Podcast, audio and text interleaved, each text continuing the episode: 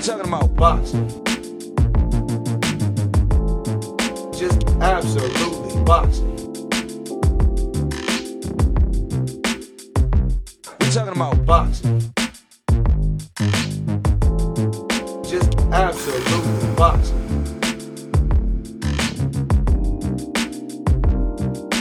Boxing. Just absolutely boxing.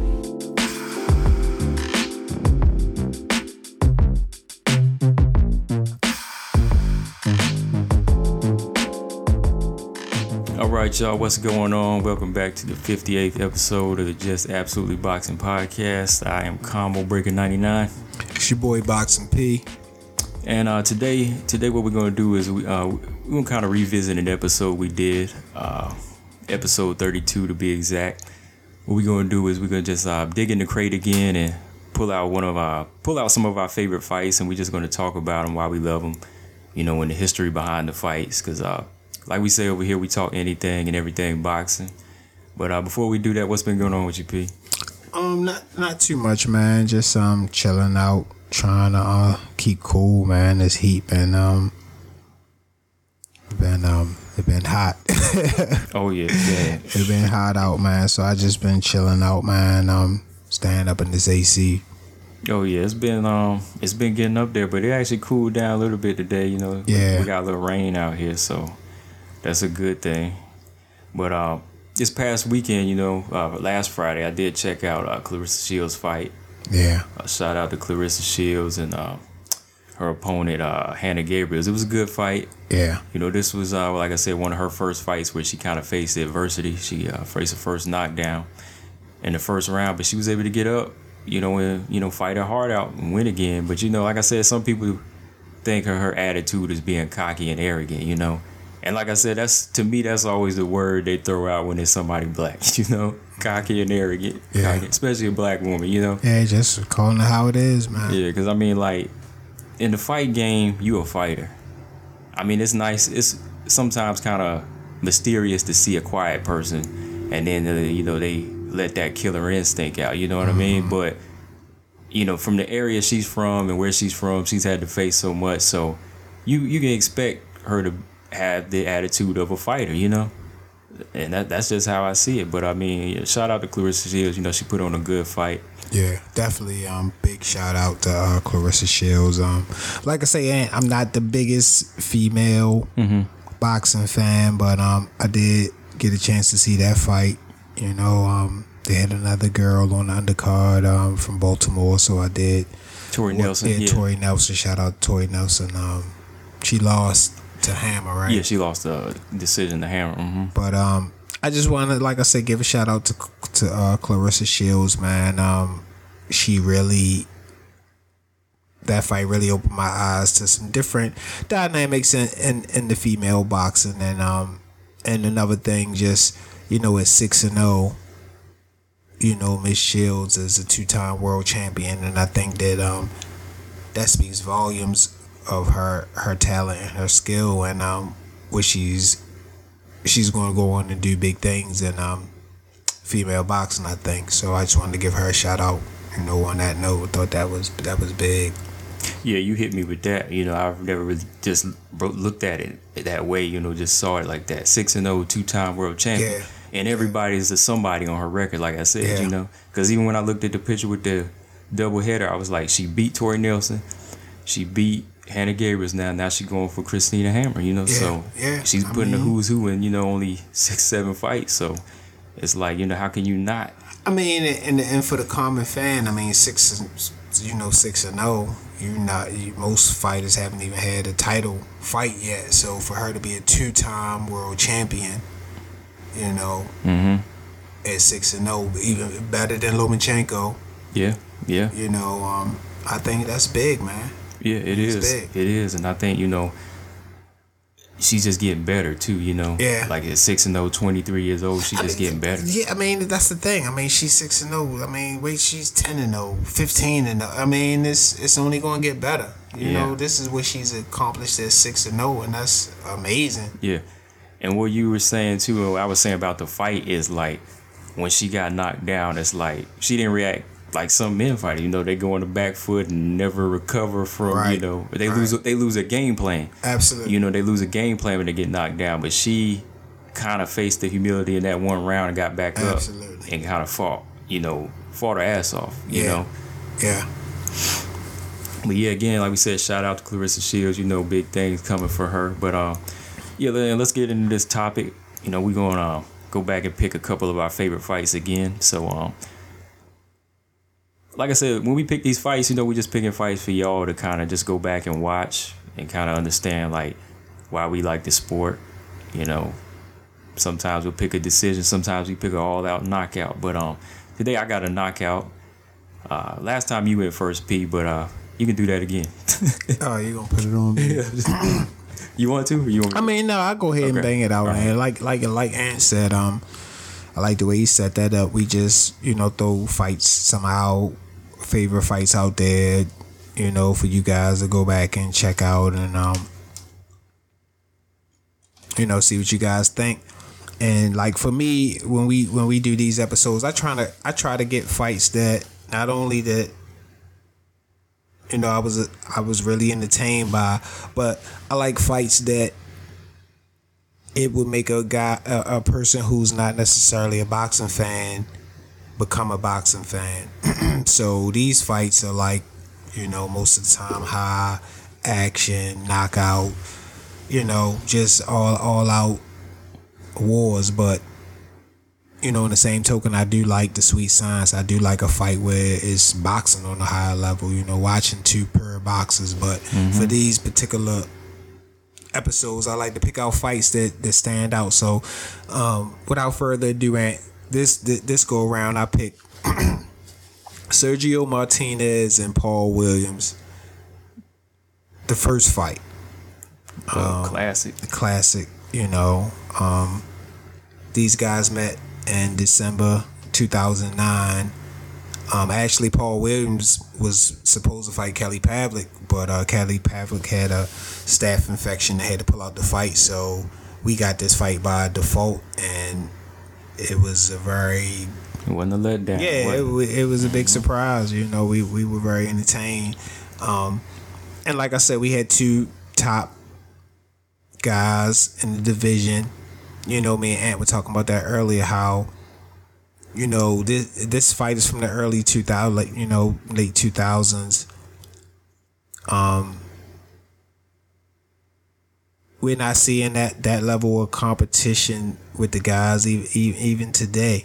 You know, I mean, this is 10, 15 years ago. The guys seemed like they were fighting the big names, fighting more regularly and, you know, going in there, letting it all out in the ring. So these guys were just two of the top guys at the division at the time. And you know, Paul Williams, like I said, he was supposed to fight Kelly Pavlik, which was a dangerous guy at the time, and he stepped right in and took another dangerous guy, Sergio Martinez, which by the way was my kind of introduction in the world introductions to Sergio Martinez. He got into the game late, you know, by boxing standards. He didn't start boxing until the age of 20. He was, you know, played soccer and was a cyclist before he got into boxing. So this was like his big outcome, you know, big outcoming fight. And him and Paul, you know, from round 1 to round 12, it didn't disappoint. You know, the fight started out these two guys just going back and forth. You know, Paul dropped Martinez, you know, a couple seconds later Martinez came back, dropped him in the first round. I mean, that was the first round. Both guys went down, and from that point on the fight never really changed. It was just nonstop action back and forth, you know. Paul Williams wound up pulling out a 12-round unanimous decision, which, you know, some people thought was controversial. It was a very competitive and it was a close fight, you know. But it was definitely one to go down in the books as a classic, you know. And these guys actually wound up, you know, meeting again and having a rematch, which Sergio Martinez wound up stopping Paul Williams in brutal, dramatic fashion. But the first fight was just definitely like a candidate for fight of the year. I don't know if it won fight of the year that year, but it was just definitely a good 12-round brawl with two guys who went out there and gave it their all. Yeah. You know, what's your memories of the fight? Dude, like what you were saying right there, whenever I just thought of like the pace and the intensity of the first fight versus the second one, it makes you think like, I know it was a perfect punch that ended the second fight, but it was like, what was possessing both of these guys to go through that action, you know, at last 12 rounds? You know, to me, it was like somebody was going to get knocked out, but nobody got knocked out because it was like both of them were saying, you know, I ain't going down. Absolutely. And, you know, usually, like I said, with the knockdown, it kind of, sometimes it'll kind of dictate how that fighter's going to react, but when he got knocked down, you didn't think he was going to lose, but then he got knocked down, so it was like you didn't know what was going to happen. It was even again. And they both kept fighting like that. Neither one of them got scary and said, you know, I'm going to avoid trying to get knocked down again. They still fought with the intensity, you know, that to say, I'm not going nowhere, you know, you're going to fold, you know, but neither one of them folded. Right? Just the better man, you know, was able to outwork his opponent. Yeah. You know, but my question is like, what do you think of like Sergio Martinez as a fighter? Because it was like that was kind of like my introduction to him too. Like I know he'd been fighting before that, but that was that one fight that put him on the map. Yeah, put him on the map. I mean, for the short time that we had him, man. I mean, I thought that he was a very entertaining and impressive fighter. I mean, he had a weird style that worked for him. You know, I mean, I just thought he was a very entertaining fighter to watch, and he was winning. It wasn't just a bunch of antics and losing. You know, he you know, and when I say entertaining, I mean just, you know, the hands always low, and that was his, you know, signature thing. The hands always low. No, none of us could understand why he would do that or take those type of chances, but that was his style. I mean, he was in there with big punches, same thing. Hands low. Pavlik, he never changed. Yeah, never changed. Still worked. He was just an entertaining fighter. I think it was from what, Argentina? Yeah, he was Argentina. Yeah, Argentina fighter. Yep. Like I say, it's we didn't have him for a long time. He wound up, you know, retiring. You know, he had some injuries with his knees, I think, or whatever. Yeah, I think it was the right thing to do. But the little window that we had him, I think he was a very entertaining fighter. I can't remember a boring fight that he was in. No. So, shout out to Sergio Martinez, man. You know, it's a lot of guys that you don't hear about as much as you hear about his other guys, but he definitely was one of the good fighters in that time frame. Same with Paul Williams. You know, sadly we didn't have him for a long period of time because, like, I'm just looking now at that fight, Martinez and Williams.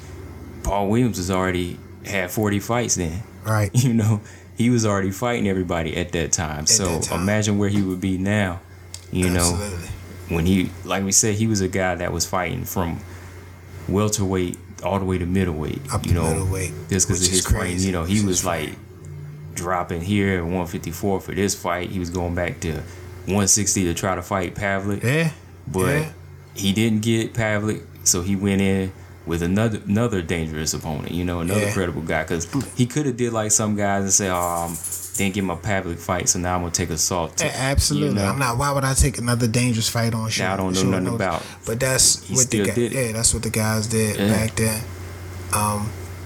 Yeah, like you say, just in the Pavlik fight, just, you know, he was just he was always the underdog, but he always just found a way to win. Yeah. You know, Sergio, he was He definitely was a good look for the sport when we had him. And who was the other guy that we didn't have? Oh, Paul. Yeah, Paul. Back to Paul. Yeah, Paul Williams. Paul.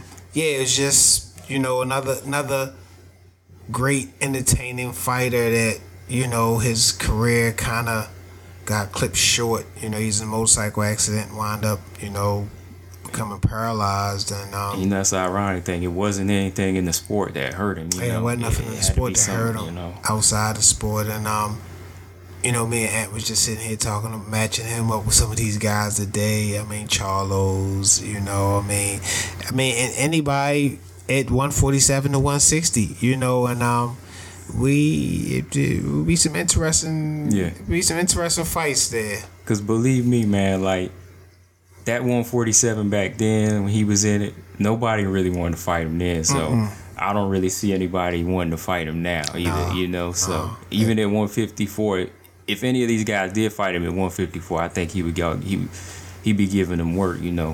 I think those belts would be his right now. Now, and that's the thing. I mean, of course, right now he would be giving them work because I don't know how old Paul is, but the young Paul, that young Paul up in the mix, it would be some interesting fights going on right now, and you know what I'm saying. At 147. He was the original boogeyman. Yeah, now Errol Spence is the boogeyman, but Errol Spence, I mean, Paul, you could understand why he was a boogeyman. He threw a ton of punches. He was tall, awkward. He was lanky, you know, had some pop. Especially at 147. At 147, that's why I was like, whoa, 6'2" at welterweight. It was like, I know why some of these dudes ain't fighting. Don't want to deal with him. But you know, Errol Spence, we don't see that though. Spence, he's a good size welterweight. With good power, but it's like everybody else shouldn't feel fearful of him. You know, if you just as capable of a fighter, you should just be like, it's another dude. Exactly. He not presenting nothing this abnormal for 147. Man. Yeah. You know what I mean? Yeah, and that's no disrespect. You know, no disrespect by no means. But I mean, he's not like some freak adventure like Paul. That's what we saying. 6'2", you going up 3 different weight classes. I mean, the volume of punches. I mean, just a lot of stuff that he was bringing to the table. I mean, guys not even throwing 100 punches around anymore, except for maybe like Santa Cruz. Yeah, Santa Cruz. Yeah, when you start going lower weights, but he was throwing like lightweight punches. You know, he had them outputs where he was just throwing. You know, so. I mean, it's just like I say, it would make for some very interesting fights today, you know. I mean, Sergio too. You know, Sergio will be mixing it up with Paul more so because he's a little younger, and I just see that more clear. You know what I'm saying? You got the Charlos, you got a lot of young guys that, you know, would be perfect fits for that situation. So just like I said, it was matching somebody up like Sergio with Jamal Charlo or Canelo. You can't help but say, you know, Sergio will be giving him problems. You know, very interesting, dude. You know? Very interesting. Yeah. You know, because you know, on that tail end, Cotto kind of caught him on that tail end. You know, knees bad. I mean, Cotto was old too. Yeah, you know, but he definitely. He had better knees. Once them knees went down, it was like over for Sergio. He started getting knocked down. Yeah. He wasn't the same. Because you could adapt with the hand injury a little bit better. You know, just use less of the hand. But the knees, all it took was a little, you know, a little brush of the head. He was down, you know. So so that it went down quick with the knees too in his career or whatever. But I mean, the time that he had, he definitely shined bright. You know what I mean? And so that's definitely a good fight, man. So all y'all need to go. Just go on YouTube, pull it up. Paul Williams, Sergio Martinez won. Right, both of them. And like I say, man, it's hard to say, oh, that's my favorite fight or the best fight, because there's so many fights out and there's so many different ways to look at them. But this is a fight that, you know, like I say, somebody who might not even be in the boxing, round one, you're going to want to see round two. Yeah. You know what I mean? And for somebody like you and me, it's definitely a fight that makes us want to keep loving the sport. You know what I mean? Yeah, like, that's what we talk about right there. Never say, okay, that's what makes me want to talk about boxing. Exactly. You know? It's an example for me. I can be like, all right, you seen that fight? All right, but then you know what I'm talking about. You know what I mean? Right. Yeah, for sure. All right, so you good? You want me to jump on this one? I think that's it, man. You ain't had no more questions or nothing. It was a classic, man. But I'm gonna go back, man, a little bit further back to November 23rd, 1991. to the heavyweight division. Mm-hmm. When you know the heavyweight division was a heavyweight division, man. Okay. I picked this fight too because, you know, right now, the state of the heavyweight division, they can learn from this fight. Mm-hmm. They can learn from this fight because I know a lot of people right now, media going on record say Wilder Joshua was off. When was it on? When was that shit on? Yeah. You know, they keep saying like, oh, Povetkin stepping in to fight Joshua. When was it on? Why are you upset? You know, it was never inked. So I don't want to talk about that shit until it happened, you Absolutely. Know? So this is a real fight I want to talk about. 1991, 23rd, Evander Holyfield versus Bert Cooper. Mm. Dude, man, I remember seeing this because my dad, he was watching on HBO at the time. I was like 7. So sometime while he watching fights or something I didn't want to watch because I thought it was grown up stuff. I ain't need to be doing that. I had no business doing that, yeah, you know. I remember. But I remember just sitting down there on the floor and watching it with him on HBO. And man, this was like a nonstop battle between two good sized heavyweights, you know, throwing high numbers of punches. Both guys getting a little bit gassed, but they keep finding that second win. You know how we talk about heavyweights now. They're not looking like they're having the right conditioning, the cardio. These dudes came in from the beginning of the fight throwing bombs. You know what I mean? Right. They were saying at the beginning Holyfield came in dry. Shit, he came in to fight, man. Even with a guy like Bert Cooper with that type of physique, I mean, yeah, 5'11", he still was, like you say, throwing punches with bad intentions. You know. Definitely. And the thing about this fight, just so people know, this was like Holyfield, his second title defense. This was after he won, you know, the title against Buster Douglas. After he fought Buster Douglas, he fought George Foreman. Then he gonna go in there and fight Bert Cooper. Right. So again, that right there, you learn from that. Alone, man. You know, how you go from Buster Douglas, George Foreman to Bert Cooper. And for people who might not know, I mean, he went from one killer to another killer to another killer, back to back. I mean, it's just, you know, you gotta take your hat off to stuff like that. And you gotta remember going in this one, Bert Cooper, like they said, he had just come off a 4-fight knockout streak, all in 1991. So this was his 5th fight in 1991. So again, 5 times a year. So again, facts. Listen, young fighters. He fought 5 times. Yeah. You know, so that's just saying, look, then he gonna go in there with somebody Holyfield. That's how active he was, you know. Right. But looking at the fight, man, from round 1, like I said, Holyfield, he just came out throwing combinations, man. He wasn't sizing him up, trying to, you know, figure him out. He just went straight in, was hitting him like a straight 1-2, hitting him to the body.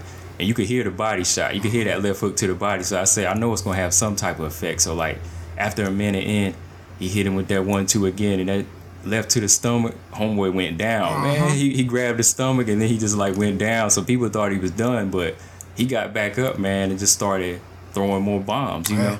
You know, because he used to be trained by Joe Frazier. So he kind of was trying to mimic Joe Frazier. That's what he remind you. That's what he will remind you of, Joe Frazier. Yeah, because when he coming in, he started back throwing more bombs. And, like, that's how the next round, when, you know, they picked it right back up, throwing combinations, both of them trying to get dominant over the other. But, you know, like I said, Holyfield, he getting the better of the exchanges. But third round, you know, like Holyfield, like I said, he good for taking some punishment sometimes. So he came back in there, trying to lean forward, but you know that's how Bert Cooper fight. He kind of leaned on you, land him uppercuts. So when he leaned in against Bert Cooper, he had his hands out, so he came over with an overhand right. That jump rocked Holyfield. And I mean, when it rocked him, Holyfield, he kind of spun and went down, man. So then people thought Holyfield about to get knocked out. So when he got back up, you know, Bert landed like 6-7 punches. I thought the referee was gonna stop it because he looked hurt, but then he come back, bounce back and rock Bert Cooper again. Right. You know what I mean? So it's just been like back and forth. Right. Both guys go back to the corner kind of gassed out. They come back for round 4. Same action, you know. Both guys going back and forth, you know, throwing punches. The thing about Bert is like he coming forward like that crab defense, but it's kind of not committed, so he keep taking punishment, you know. So he keep getting rocked throughout the round. And then going the 5th round, same thing. You know, he keep coming forward, leaning on Holyfield. Holyfield's like landing the uppercut right up the middle. Right. So right in the middle of that, they had to stop it because Holyfield's glove split.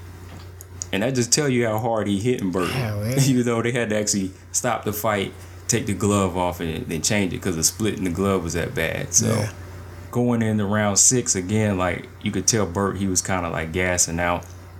So again, like Holyfield, he found that money punch. That's just that uppercut straight up the guard, man. Right. You could hear the punches. You know, he really sitting down on him, and somehow Bert, he survived another round, man. But when it came to round seven, again, just working that uppercut, man. But then, like, there was this big right hand that Holyfield landed, and that's when Bert, he got rocked, man. He was like really rocked, and he was stepping back. Holyfield threw 1, 2, 3. Dude threw 23 punches. A lot landed, some of them missed before the referee finally stopped it, man. Wow. 23 punches, man. Homeboy was crazy. Still like trying to dodge. Yeah. He was getting hit with him, hit. And, you know, I had to go back and count him because I was like, dang, the referee letting this go on. Usually after about like 7, 8, you stop it, you know? But he was like letting it go, which I guess was all right because he was kind of ducking some, but like that crab with some head bobbing. Yeah, but the head was still bobbing, but he wanted to give him a chance. But if you don't answer after 23 punches, you know, you can't argue. That's a lot of shots. Yeah, that's a lot of shots. Definitely. So, yeah, like after the stoppage, you know, Bert, he didn't really get mad or nothing, you know. I don't even think he knew really what he was at the time because he looked a little dazed, but it was just an overall, that was just one of those good fights. I think a lot of heavyweights now, you don't have to take that punishment thing, I said, but going there with competition, you know? Right. You know, like I said, when you look at the activity of these guys fighting this many times a year, 5 times a year, and just going in there in good shape. Right. That was the number one thing, just the shape they were in, to throw these bombs, you know?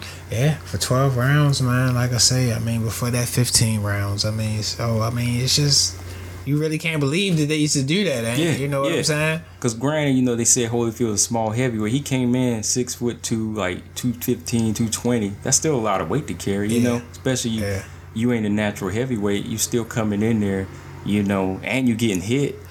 And then, you know, to top it off, Holyfield wound up, you know, having a bad heart. You know what I'm saying? Yeah. I mean, so what was this man in there going off of, man? You know what I'm saying? You know, It's amazing. And then you look at a guy like Bert Cooper. Like I said, he been there before this fight. He fought 4 guys, won 4 in a row. Before that, he fought Riddick Bowe. You know, he lost that. But he fought George Foreman. So it's like, You couldn't really make him think he was ducking anybody ever. You know, he was fighting everybody, win or lose, and that's kind of what you come to see. Like, and again, I'm not stressing the punishment you take. I'm just saying the competition you take. Right. I mean, you know how you fight it. That's on you. That's on you. Take the best, you know? Because it go without saying that you in the hurt business. I mean, you're not in there tap dancing. You in there throwing punches and. It's gonna be some good days. It's gonna be some bad days. But I mean, they signed up for this, ain't? Nobody made them sign up for this. He said the fight game, you gotta expect to get hit. You know what I mean? So it's her business. It's just part of the game. Of course, none of us want to see nobody get a life-threatening injury or hurt really bad. But it is part of the business. It's football. I mean, people get hurt. Other sports. It's not the only sport you can get hurt in, but. You know, it's part of the business. Now, as far as taking punishment, that depends on your fighting style. That's your fighting style, exactly. You know, I mean, no logical person would tell you to go take punishment from anybody. Exactly, yeah. You know, but that depends on, you know, your fighting style or whatever. So, I mean, these guys back in the day, I don't believe they believed in taking punishment. It just was... Some of it was just bravado. I'm a man. I'm tough. This is what we do. You know, it was you know, going out on your metal. Yeah. Today, Today it's like. That's the best answer for it. You know what I'm saying? That's the best way to explain it, man. Because you know, they don't care nothing about none of that stuff. It's like a lot of old stuff. Chivalry is dead. All this old stuff is dead, and that's one of the things in boxing just. Being that warrior code is really not the same. They talking, but they not, you know, backing it up. Yeah, because like for boxing, I believe in boxing is hit and not get hit, but to a certain extent, I still believe that Warrior Code is right up there, you know? Like, yeah, I don't want you to say go in there and take these hits, but I mean, if you get hit, prove that you can take it and come back with something. Yeah, you know what I mean? I mean, and expect to get hit. Expect to get hit because it's just like okay, you know, the science is hit and don't get hit, but it's also another science too. I'm gonna take two to land my good one. You know what I'm saying? Exactly. It's other, you know, parts to the science that you know you have to. You know, apply. You know, Floyd, it was times, yeah, you couldn't land a shot on him, but it was certain fighters. He said, "Oh, man, I'm gonna have to eat a couple because I did it." You know what I mean? Yeah. Even somebody like him, a defensive tactician, knew that. So it is different. You know, like I say, different dynamics to the sport. But you know, at the end of the day, it's a hurt business, man. Yeah. Don't go into boxing thinking you won't get hurt. You're gonna come out and gonna be a model. Yeah, you know what I'm saying? I mean, it's just that's not highly possible. Because that's even something that you know, shout out Virgil Hunter. He stresses. He says like even in their game plans and their training, they know they're gonna get hit. So to get our 2 or 3, we are gonna take 1 or 2. You know, to get our 5 or 6, we might have to take 2 or 3. You know, to get it. So absolutely, because it's no. I mean, if you on all defensive. In a fight, I mean, how you landing? Yeah, how you gonna score? Yeah. So you have to sometimes get on some offense, and I mean, and with offense, you at risk of getting hit. And that's just part of it. I mean, that's part of it, man. That's a part of it. You fire is something coming back when you fire for the most part. Yeah, you know. Yeah, because like whenever you go in there. And thinking hit and not get hit, that don't mean put this great distance between you where you can't get hit and not get. Yeah, no. Like you gotta reach it. You still like that's why I'm a fan of like guys that can be in the pocket and not get hit, and they still at risk, right. But they getting their shots off, but they might get hit, but they'll come back with something. And that's the science of an ant that. Distance, understanding distance, knowing how to be just in harm's way and just out of harm's way. You know what I'm saying? And I think that's where people get hit and not get hit mixed up. Like that's the distance, like where you fighting at, where it comes into play. But at the same time, you know you're going to get hit. You know, but you want to shorten those odds. You know, absolutely. You want to. It doesn't mean, like I said, be way out here not get hit. Absolutely. You got to be because it's still combat. You know, it's still it's an art of fighting. You know, right? So right. Right. Yeah, young guys need to take listen to that. You know what I'm saying? Man. They can just listen to some of the things, you know. All of us documented and like we always say, if you are a student of any game, you study it. Yeah. And you can't study the future. Mm-hmm. You can only study the past. Study the past. So because you want to do with what you got, make it better. You know. I mean. In the future you can't study it because it hasn't happened yet. Exactly. You know what I mean? Yeah. The past is there. It's already laid down. This is proven. This has happened already. The good, the bad, and the ugly. Mm-hmm. You know, so you can go and see all of that and make the adjustments and you know go from there. Oh yeah, definitely, man. And the thing about Bert Cooper, I grew to be a fan after seeing him fight is because he did possess that code. I mean, yeah, he did have a lack of defense, but he just possessed that code where he came to fight. It didn't matter who it was, that was in him. I think maybe having another trainer to help him tighten defense up would have been cool, but that's just who he was, Right. And like I said, he was trained by Joe Frazier for a little bit, so they had a little falling out, but the fight was still in him, Yeah, it was for sure. For sure. Joe just didn't make him. It was he was who he was, So, and he went on to fight all the way up to I want to say 2011. He fought Luis Ortiz, man. Wow. Yeah. Did he? Yeah. Yeah. He actually fought Luis Ortiz, man. That is crazy. I mean, he lost, but I'm just saying, that's how far he fought up to. Yeah. Yeah. That's crazy. He came those are, like you say, we talking eras, different eras. You know what I mean? Bert Cooper is from the damn George Foreman era. Exactly. And he done fought somebody in the Deontay Wilder era. In the Wilder era. That's crazy. Yeah. Yeah, man. As you know, Holyfield, like, he proven himself so many times. Yeah, man. He's proven it so many times. Like I said, George Foreman. Buster Douglas, Bert Cooper, Michael Moore, you know. Mike Tyson. Riddick Bowe. Lennox. I mean, yeah. But right now, I bring that fight up just because it was like, today, it's so hard to get one fight made that they consider this big. We don't know if it's that big, because y'all won't let it happen. It's like, absolutely, Joshua Wilder could just be a passing, you know, of another fight. A good heavyweight fight. Yeah, a good heavyweight fight. Yeah, just like one of these. See, it didn't take long for a Holyfield Cooper fight to happen. You know, it was just a really classic fight that needed to happen. When it did, you didn't have to wait a year or two to make it happen. To try to milk it for every dime. And like we say, I mean, these guys' resume, it's really just another big heavyweight fight. Once all this smoke settles, then we can start really building some legacies and start really making some solid statements. Right now, a lot is still up in the air and a lot still to be seen about most of these guys out there. AJ, Wilder, you know, Tyson. I mean, all of them. Mm-hmm. You know, Tyson Fury. Like, we can't even solidify him as anything. Like, he's definitely not in the lineal champion. Like, what are we calling him now? Because he's not even here. You know what I mean? He just had a bum fight. But before that, where was he? 2.5 years ago. Right. You know?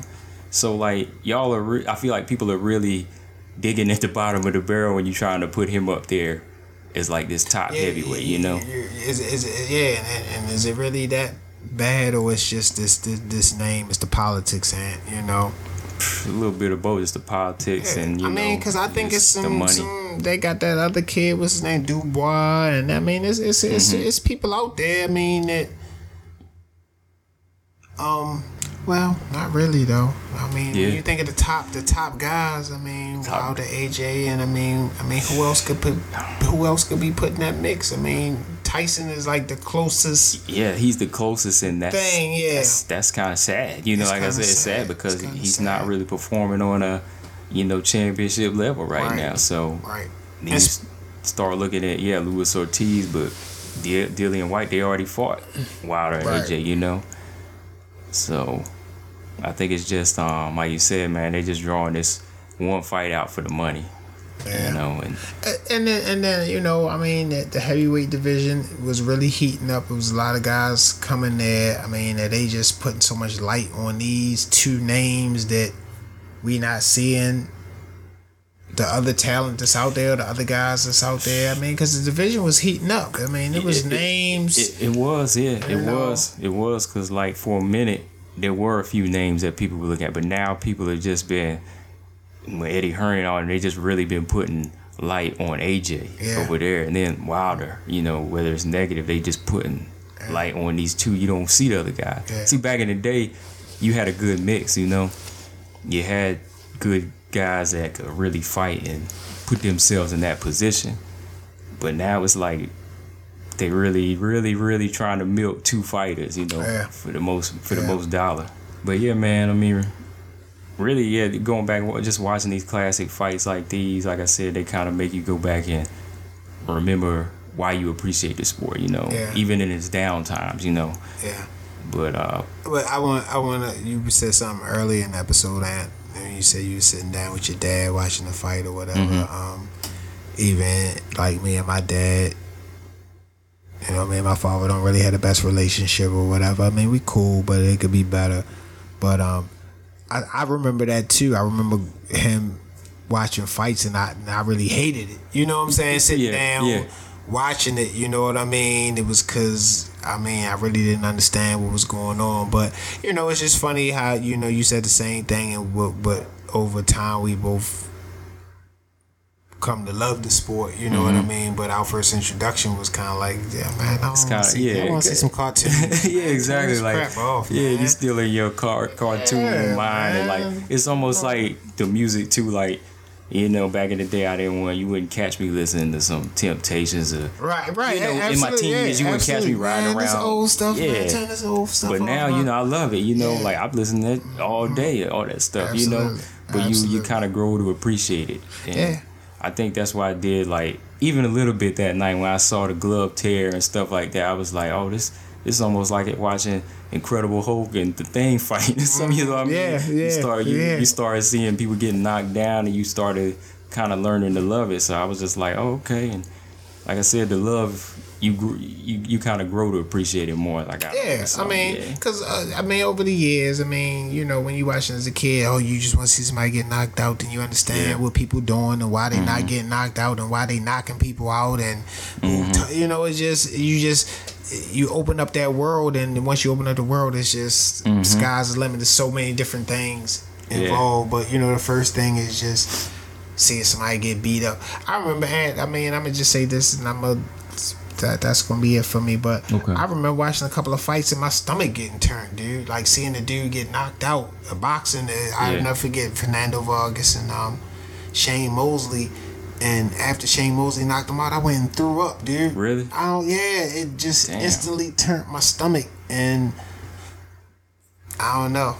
But That's pretty. I remember that knockout. Yeah, it was dude. I remember that knockout. It was a brutal knockout.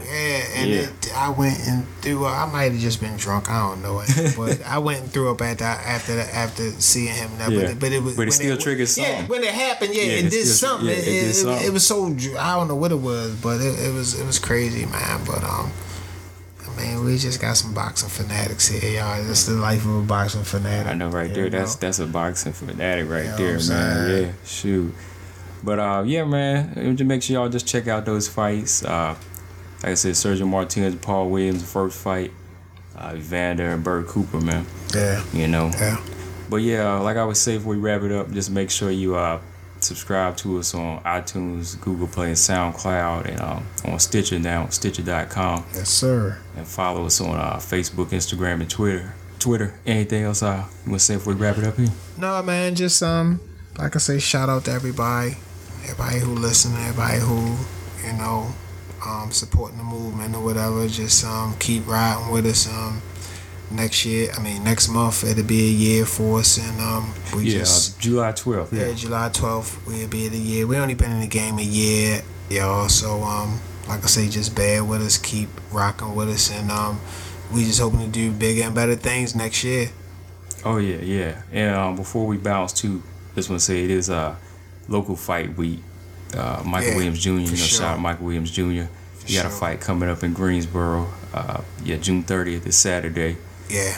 And I'm also got Anthony Sonier. Shout out to him. He's fighting in the Queen City. He's fighting in Charlotte this weekend. Yeah, same weekend. That's what's up. Shout out to both those guys, man, Junior and Anthony. Good luck this weekend. So yeah, you got some NC boxing coming up. So if you live in NC, North Carolina, go support them. Yeah, man. And that is another thing too, Ant. I'm a transplant down here, whatever. But it's a lot of. The boxing scene is heating up in North Carolina, so local people and people who just in out surrounding areas, and whoever boxing fans, just check it out, cause cause Anthony, he's actually transferred to coming from the west side, the Bay Area, right? So they've been showing him love here. Donnie, Mike Jr. from Jersey, Donnie from Buffalo, New York. So I'm just saying, it ain't where you from, it's where you at, and we all here right now, and the boxing scene is picking up. So you guys check it out. For sure, as long as they bring in the talent, right? The talent. And that's the thing, and if it was the freak show, we wouldn't really be trying to, but these guys, these seem like some solid guys, and some guys that you guys will probably be hearing a lot more from in the future. So we only gonna bring the real in, definitely. Ain't no offense to nobody, but definitely, man. But we about to bounce here. I think we done talked to y'all. But like I said, my name is Combo Breaker 99. It's your boy Boxing P, y'all. And we about to bounce. Peace. Later.